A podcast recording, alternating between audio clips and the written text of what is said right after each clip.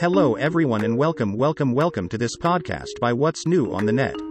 I am your host, Saurabh Gaswala, back after the weekend, bringing you all the important tech news from around the globe. Today is May 24th, 2021.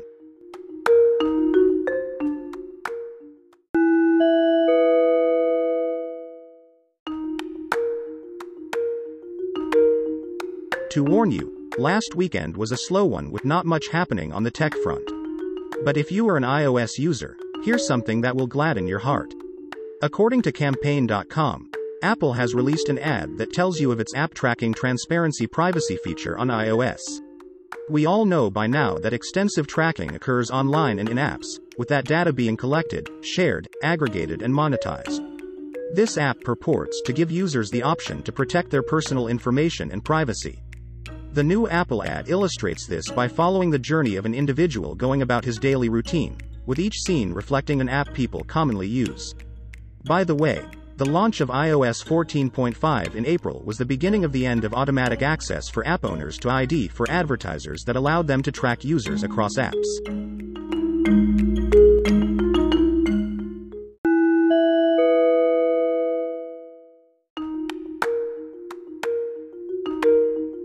Listeners may recall that late last week, I reported on Snap's launch of its augmented reality glasses spectacles. Well, now to add to that piece of news is this. Over the weekend, news of Snap acquiring the startup that supplies the technology that helps power the spectacles. The story broken first by The Verge said the Snapchat parent was buying Wave Optics, an AR startup that makes the waveguides and projectors used in AR glasses. Snap apparently worked with Wave Optics to build its latest version of spectacles. Reports say Snap is paying over $500 million for the startup, in a cash and stock deal. All of which tells us that Snap seems pretty serious about augmented reality.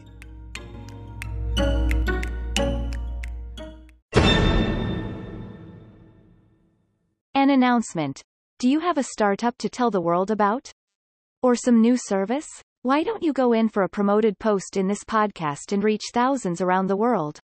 Advertising at extremely affordable rates. Just write in to what's new on the net.com at gmail.com.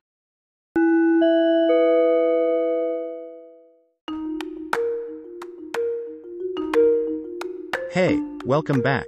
This next bit of news is, well, fun. And sexy, if I may say. Twitch is launching a dedicated category for hot tub streams.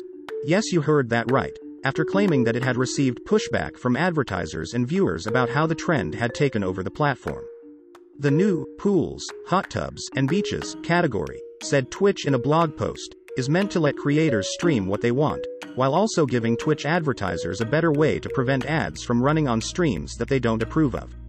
Twitch said in its blog post titled Let's Talk About Hot Tub Streams, that much of the conversation on the issue had so far focused on the people who were streaming this and similar content. We want to make a few things clear, said Twitch. No one deserves to be harassed for the content they choose to stream, how they look, or who they are. Also, while Twitch does have guidelines about sexually suggestive content, it says being found to be sexy by others is not against its rules. So Twitch will not take enforcement action against women, or anyone else for that matter for their perceived attractiveness. Wow. So hot tubs it is.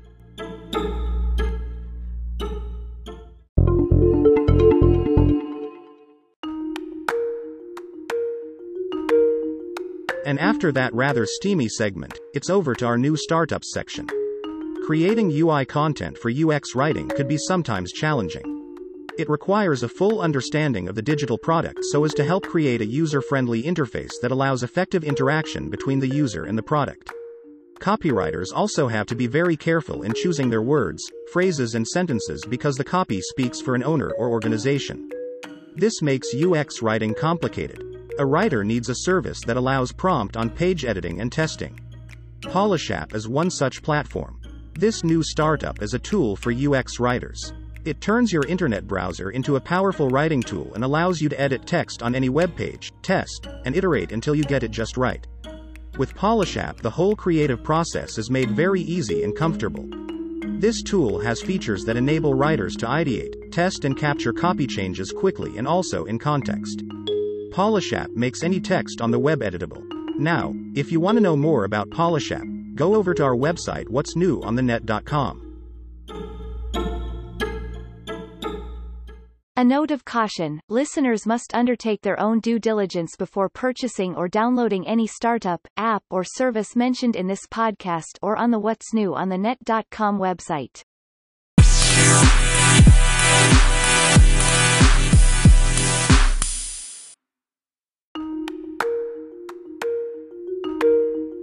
Moving on to our last segment all about podcasts, I must tell you about this AdTech Weekly podcast called the Digiday Podcast that I listened to over the weekend. This one highlights stories and issues that matter to brands, agencies, and publishers as they transition to the digital age.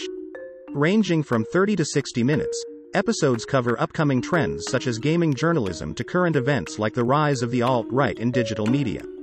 Quite fun, I must say.